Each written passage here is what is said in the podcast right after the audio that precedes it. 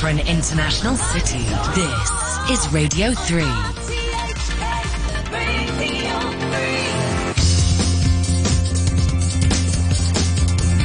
Very good morning to you. Welcome to a holiday shortened week here in Hong Kong. The time's 8.03 on Monday the 30th of May and this is Peter Lewis with Money Talk on Radio 3. Financial Secretary Paul Chan warned yesterday that Hong Kong must be prepared for geopolitical risks.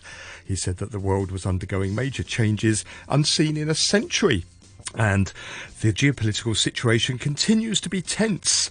As a fully open international financial centre, Hong Kong must make different preparations and plans for various risks. He also accused the United States of weaponising financial markets. He said the recent Russian Ukrainian conflict has made it clear how the US has weaponized the US dollar and some international financial systems. These blatantly distorted and interfered in the functioning of the international financial markets, he claimed. Shanghai plans to end plans to end a two month citywide lockdown on June the 1st in a gradual and phased manner. On Sunday, Vice Mayor Wu Qing announced that companies in Shanghai will no longer need to be on a whitelist to resume production starting from June the 1st as part of a package of 50 measures aimed at stabilising the city's economy, including tax rebates, faster approval for new property projects, and an increase in the quota for car ownership.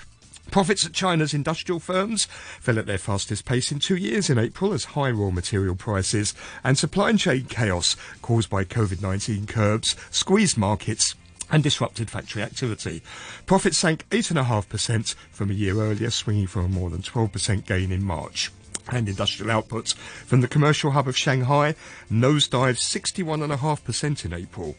In the United States, the core personal consumption expenditures price index, which is the Fed's preferred measure of inflation, rose 4.9% in April, in line with estimates and down from the 5.2% pace seen the previous month. Headline PCE rose just 0.2%, a sharp reduction from March's 0.9% increase. On today's Money Talk, we're joined by Mark Michelson of IMA Asia and Nitin Dialdas from Mandarin Capital. With a view from mainland China is Ben Cavender at the China Market Research Group.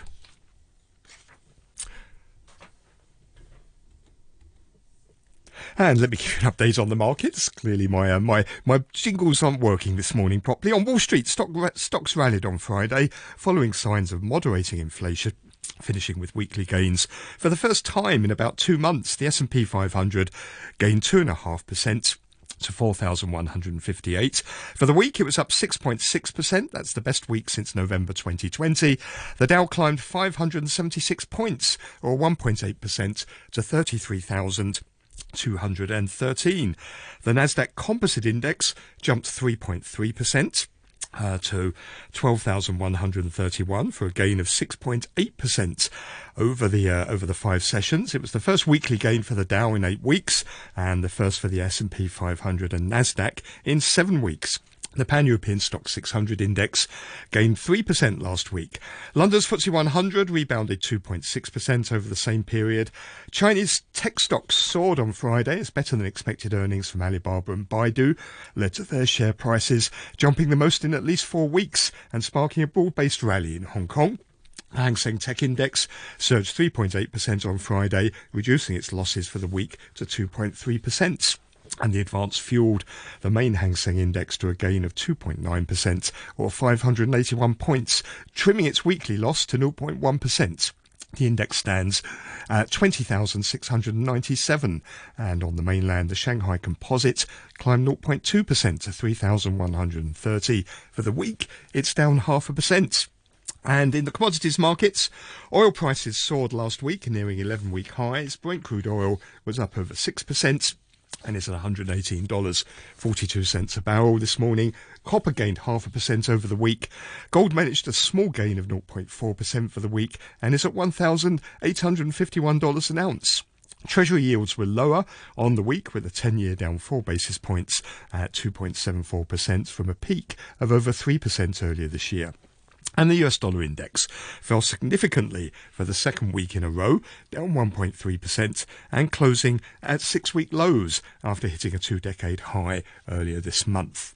And the euro is up 1.6% over the week, currently at $1.07 and a quarter cents. The Japanese yen rose 0.6% to $127.19 uh, versus the greenback. Sterling climbed 1% to $1.26 and a third and 9 Hong Kong dollars and 91 cents. The Chinese yuan is at 6.72 in offshore markets.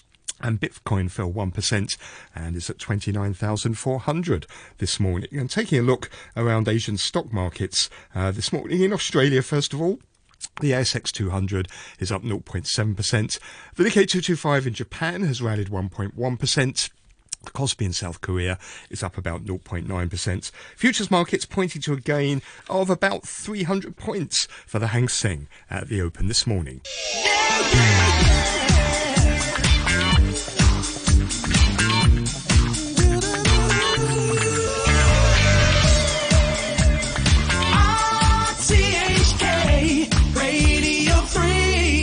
The time's coming up to 8.09. Let's welcome our Monday morning guests with us in the studio here in Queetling Broadcasting House. Mark Michelson, Chairman of the Asia CEO Forum at IMA Asia. Morning, Mark. Good morning, Peter. And over in our Queensway studio, we have Nitin Dialdas, who is Chief Investment Officer at Mandarin Capital. Morning to you, Nitin. Good morning. Um, I suppose it's fair to say uh, the last week wasn't a very good week for, for US-China relations as tensions worsened. We had Joe Biden's first visit to Asia since he became um, president, and then a speech from US Secretary of State Antony Blinken setting out the Biden uh, administration's policies towards China.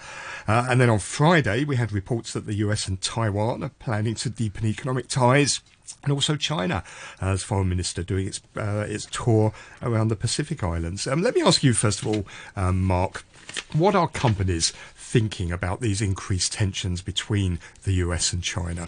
Well, it's become part of their part of their daily concerns and they have to factor it in and it's and they have more pressure from headquarters in terms of doing that and have to rethink a little bit about what they're going to be doing in China and the rest of Asia going forward from a geopolitical standpoint as well as from a business standpoint.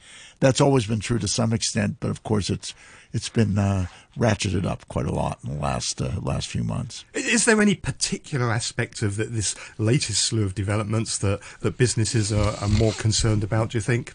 Well, that it doesn't look like it's going to lessen that it's going to ease. And I think that was reinforced by what's happened uh, in the past week. And you you just mentioned, uh, first of all, there's there their speeches. Well, Biden's visit, the speech by Secretary Blinken, which I which I, I listened to, as well as the new Indo-Pacific Econ- Economic Forum, which which is another area that's a little unclear, but it puts another another grouping out there that might be might rival existing groupings. Not sure how it's going to work out, but it just adds to the uh, confusion. I think. There's too many groups, really. There now, are too many, there? too many out there, and they seem to be mainly defined by which ones the U.S. and China are in or not in. That, that's right, and this this is one that China is not in, but so many have joined, mm. and uh, I think we're up to 14 now since Fiji just joined as well. But there's not much of commitment to join because there are not many specifics associated with it. Um, Nitin, what, what do you make of all of this? Are, are, you are you worried about this worsening of geopolitical tensions? Is it something that you think uh, investors and businesses need to focus on more? I mean, I think it's been going around since Trump's come into power, hasn't it? I mean, it's been an escalation or, uh, since then, but I think we've been living with it since then, uh, since Trump's been uh, in power and then now Biden's taken over. And I think you've got to look at it in two ways. Obviously, there's the geopolitical tension, especially over Taiwan, which you know seems to be the biggest concern at the moment. But I think from an ec- economic point of view, there's also maybe looking at reducing tariffs. So if you're playing like the economy or the markets, may you know, way to reduce inflation, they're looking maybe reducing some of the tariffs. So there's two streams that we're going down at the moment. Um, so it, it is a little bit of, I mean, there is confusion in the market, but I think it's more because they're not really sure which one to play at this point. Just one comment on that reducing tariffs, obviously a big issue. There appears to be some disagreement within the Biden administration because Janet Yellen has been pretty pretty public about her views about that the tariffs are counterproductive, where there are apparently others within the administration that are uh, that want to keep them to some extent, and it's very difficult if they need congressional approval to move it forward. Mm. So this adds to the uh, uncertainty, I guess. Yeah, I think that's it. It's just total confusion because no one knows which way it's going, and across the board. Um, and we all know markets hate confusion, so. Uh, isn't also one of the ways you said Trump started this, which is true, but the Biden administration doesn't seem to have done anything to really reduce tensions. When you look at that Blinken speech, it's all about confronting China rather than trying to find areas where it can engage with. And then also, to be fair, China isn't doing anything either to reduce t- tensions. It never seems to acknowledge that other countries do have concerns about some of its behaviours and looking at ways in which that could be maybe addressed. No one seems to be diffusing things. Well, don't forget, I mean, one of the big things about when you, they were battling it out between Trump and Biden was Trump always saying Biden's going to be soft on China. So he can't be seen to be soft. So that administration has to show some sort of strength against it. And, you know, they're, they're living up to that.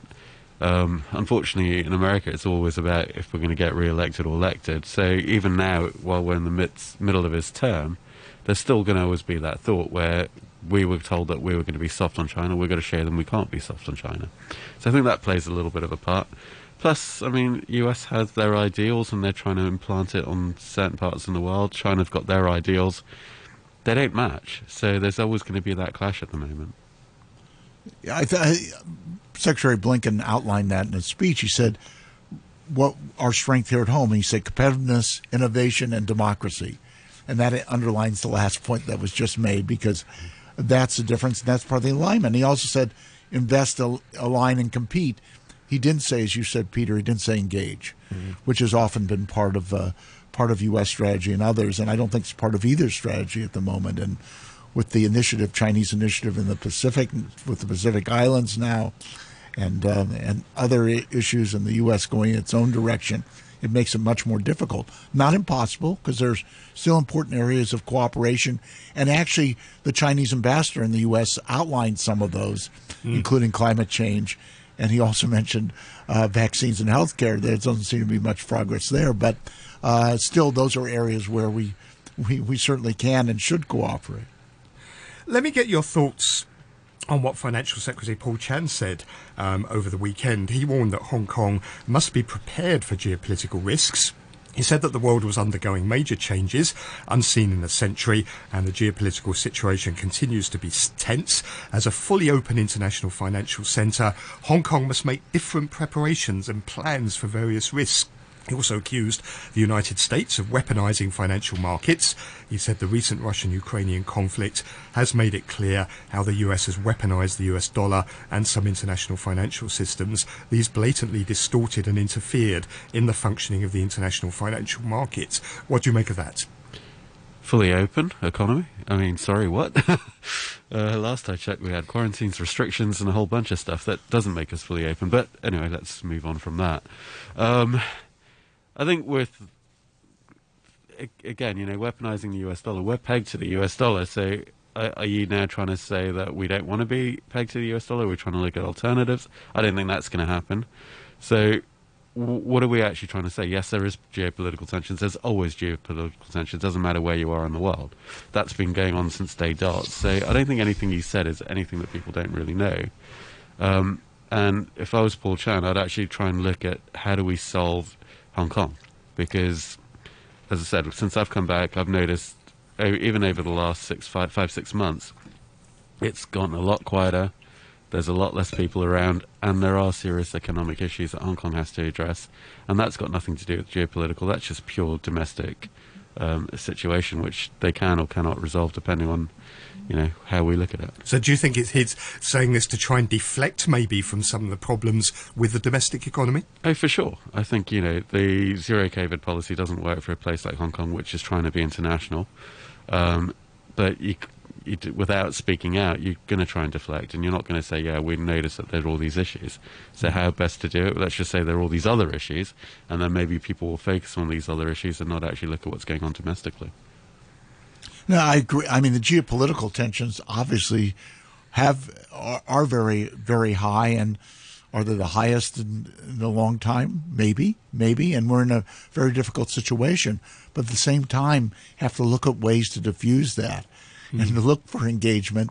And I don't think either side is looking for engagement mm-hmm. at this time, which makes the situation that much worse. I think. I mean, he made the point that sanctions are distorting the, the functioning of the financial markets. I mean, it is true, isn't it, that Yeah, of course. these sanctions are having an effect because we're seeing that with things like global fuel prices uh, and food prices in particular, which affects everyone. Yeah, of course, and of course, part part of this is you know you have to why are they there, and you know the other side is arguing that because there's a war in in Ukraine and, and you got to do something to try to try, try to calm that down, and maybe that's one way of doing it. it. May not be, but it's one of those areas. The other area of sanctions, of course, is restricting uh, various officials from talking to each other. Which I personally think is counterproductive. Even if you disagree, I don't see how you can make any progress unless you, you do engage. This is, of course, the thing he admits from saying there is that how have these sanctions come about? Well, they've come about because Russia invaded an independent sovereign nation in blatant breach of international law.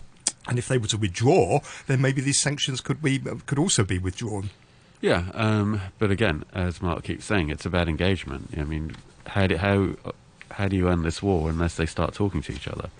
You know, having Putin, Zelensky, even if it needs a mediator in there, whoever it be, you need to start talking to each other and try and work out how do we solve this. And you know, this has now been going on for what, three, four months, and nothing's being done. Everyone's just kind of sitting back, watching, letting it, you know, Russia do whatever it wants to do, and not really trying to get anyone in front of. Maybe I'm being a little bit harsh, but no one's trying to make too much of an effort to get anyone on, on, around a table and sort it out. So, yeah, inflation persists because oil prices, gas prices are high. I mean, obviously, there's a European reliance on gas, and Russia being the main supplier, that's a massive issue. Um, so, yeah, until they sit down and talk and try and resolve the, the issue around Ukraine and Russia. Um, but again, there's more to it. It's not just uh, Ukraine, Russia. There's supply chain issues. There's a whole bunch of other issues that we're not fully addressing. And supply chain issues isn't down to war; it's down to certain policies. So um, there's a lot of things that we could potentially resolve um, without necessarily just sort of, uh, looking just at the Russia and Ukraine situation. That could potentially ease some of the issues that we've got. Yeah, the uh, the Indo-Pacific Economic Forum uh, framework it's uh, it does talk about four pillars, and some of them just mentioned: supply chain resiliency, clean energy and decarbonization, tax and anti-corruption, and trade. the The issues are is how do you move forward on those, and those are important issues, but there isn't uh, there isn't substance there, and it it contrasts with the kind of things that are happening in Asia, uh, RCEP and uh, and CPTPP, and Asia tends to really prefer trade agreements, especially those that reduce tariffs. And for the U.S., that's a real problem. It's not only philo- philosophical, but it's political because uh, you've got to get those through Congress in many cases. Now, you mentioned policies, some of the domestic policies in China, um, on the economy, there's an article, an, an editorial in The Economist, and also a much longer article that follows that called "How," which is entitled "How uh, President Xi Jinping is Damaging China's Economy," and it goes on about some of the policies that it's worried about. In summary. Um, what it says is that there's two problems. Um, one is the zero COVID policy, um, with uh, China struggling to grow faster than America for the first time since 1990. And it points out that Western vaccines are banned, and there's 100 million Chinese over the age of 60 not yet triple jabbed. And the second problem is President Xi's ide- ideological approach to economic policy. Um, it says the the uh, the aims are rational, tackling inequality, monopolies, and debt. Um, but the way in which it's been done um, is to expand uh, the size of the least productive part of the economy, which is the government-run one, and then shrouding the private sector with fines, regulations, and, and purges. And it says, for the first time in 40 years, no major sector in China is undergoing undergoing liberalising reforms. What, what do you make of that, Nitin? I think, yeah, this whole movement for common prosperity, complete nationalisation, and not really uh, requiring much assistance from the international markets has proved to be very flawed. And I think they're now starting to realise that, certainly in the last few months. The problem is with zero COVID, you're not allowing anyone in, you're not allowing, I mean, too many people out. There's very strict quarantine measures if people leave and try and come back. So you're not actually inviting uh, anyone to come back and sort out, you know, where the issues have been seen now. And I think that's why you're seeing that little bit of a battle now between Li Keqiang and um, Xi Jinping, because Li Keqiang's t- constantly talking about the fact they need to start move, getting the economy back on track, whereas Xi's very much about the zero COVID. And you know, I understand you you don't have a hospital system that allows for a massive outbreak of COVID. You know, it will cause a lot of deaths, and there will be a lot of stress to you over that. I I, I understand that. But similarly, you don't get your economy back on track. You, you know, you've all these people who've suddenly who've been enriched over the last 35, 40 years are now going to start seeing them. You know, a lot of that uh, wealth that they've accumulated start going the other way. That's not going to make them happy. Um, a lot of economies that have been quite strong, or a lot of sectors, they're going to start diminishing. That's not going to make people happy. So you've got a lot of people who will be ha- unhappy domestically just from the economic front as well. So it becomes a battle. And at the moment, there seems to be a battle of ideals between Li Keqiang and uh, Xi Jinping.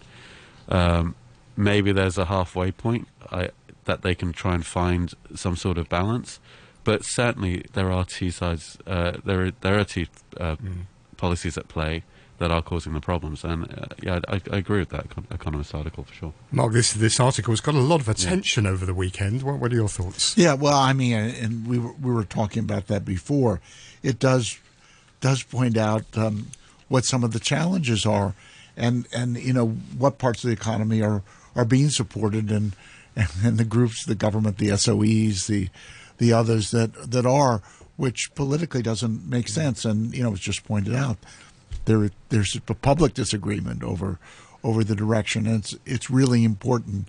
Uh, that they, they figure out a way to do this. You can stimulate to some degree, but at the same time, some of the basics have to be have to be addressed, and they're and they're, mm. they they have to figure out how they're going to do that, which isn't easy in any circumstances. Mm. But when there's even public disagreement, that probably makes it much more difficult. Thank you both very much. That was Mark Michelson, Chairman of the Asia CEO Forum at IMA Asia, and Nitin Dialdas, who's Chief Investment Officer at Mandarin Capital. You're listening to Money Talk on RTHK Radio 3.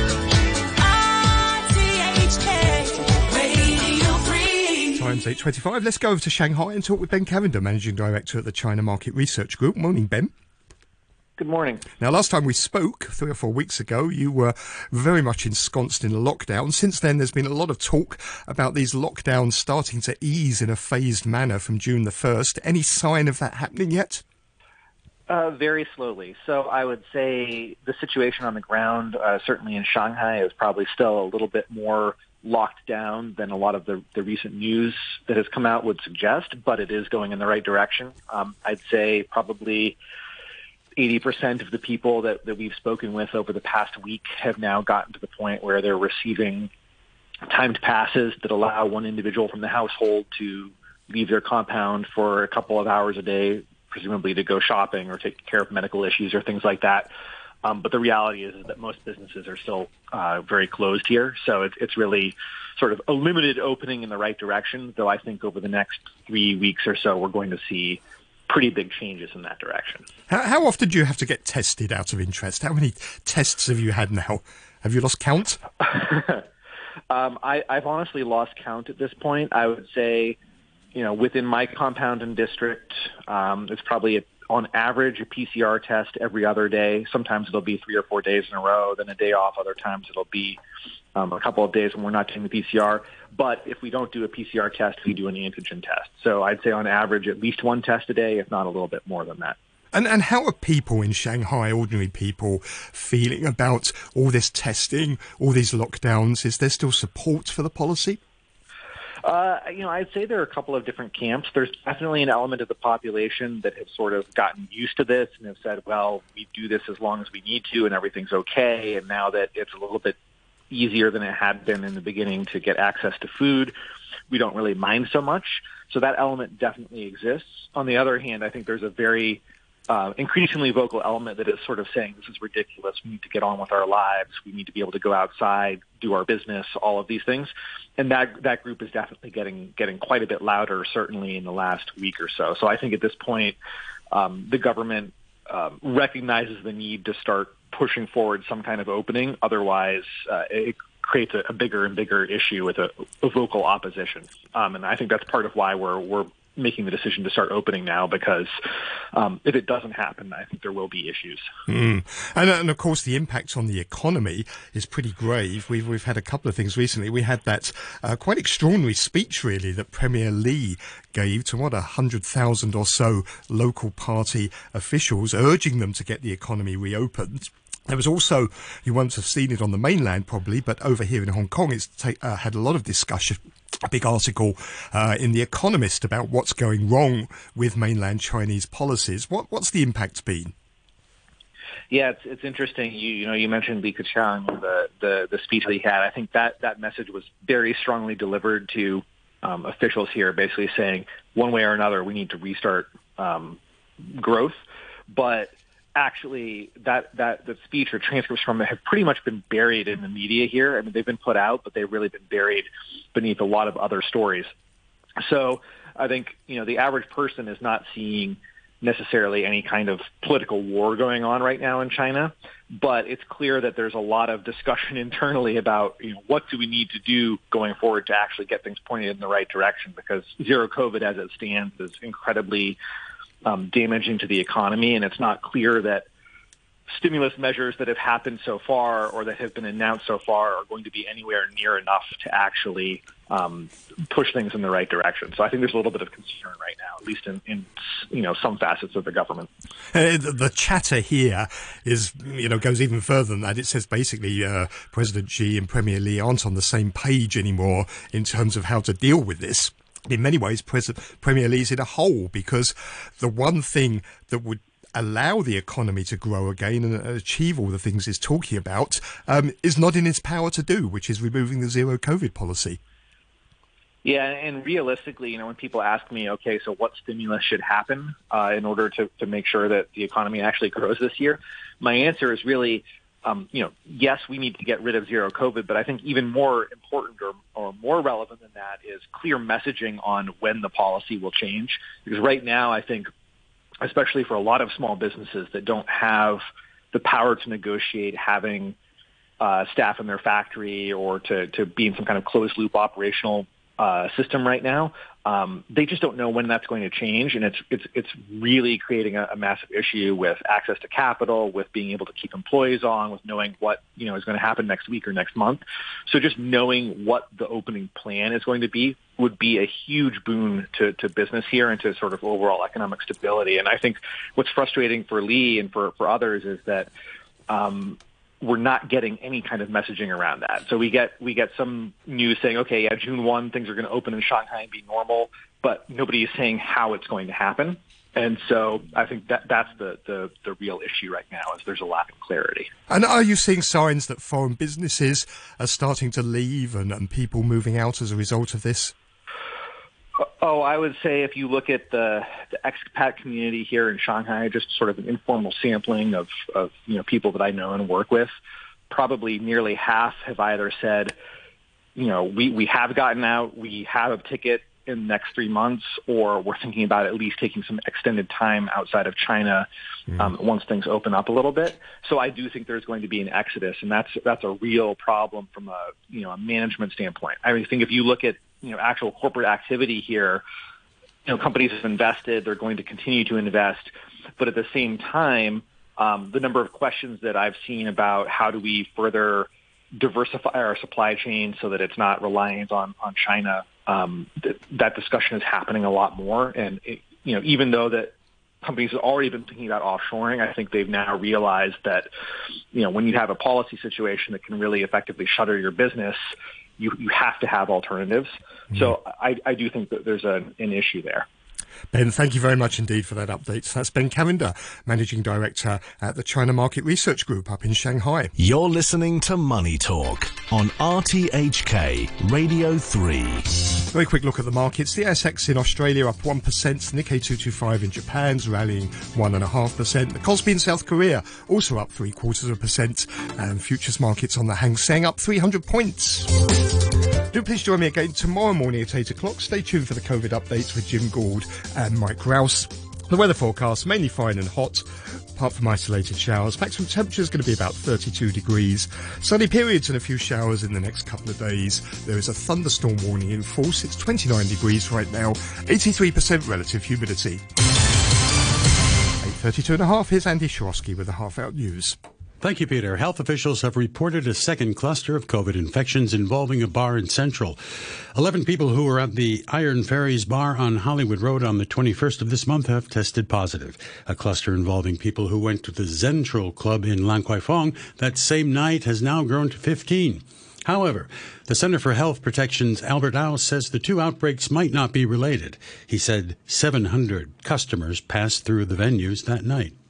There may be a super spreader or an infectious person who had entered this bar on that night and causing the uh, spread and also the outbreak. The earliest case had onset of disease on the 23rd of May. However, we suspected that some of the cases might not be reported to us yet or they have not been tested yet. So we will see whether there will be further cases after the issue of the compulsory testing order. For the day, 237 cases were reported. Three men and a woman have been charged with the murder of a man who was stabbed to death in a Mongkok flat on Friday. Ben Che has the details. The suspects aged between 20 and 37 will appear before Kowloon City magistrates this morning. The 46 year old victim was found with multiple stab wounds in a flat in Portland Street shortly after midnight on Friday. He was declared dead at Kwong Wah Hospital soon after. Officers say the investigation is continuing and two other suspects have also been arrested. They include a 34 year old woman suspected of assisting offenders. She has been released on bail. Police said earlier that they believe the case relates to a dispute over money. Ukraine's President Volodymyr Zelensky has made an official visit to the east of the country for the first time since Russia attacked. He said the situation for the army in some parts of the region was indescribably difficult. Mr. Zelensky saw some of the devastation as he walked around Kharkiv with local officials. He also presented awards to Ukrainian soldiers and thanked them for their service. It's a great honor for me to be here. I want to thank each of you for your great service, for risking your life for the sake of our country. Thank you for protecting our country's independence. Take care of yourselves. Glory to Ukraine. Meanwhile, Russia's foreign minister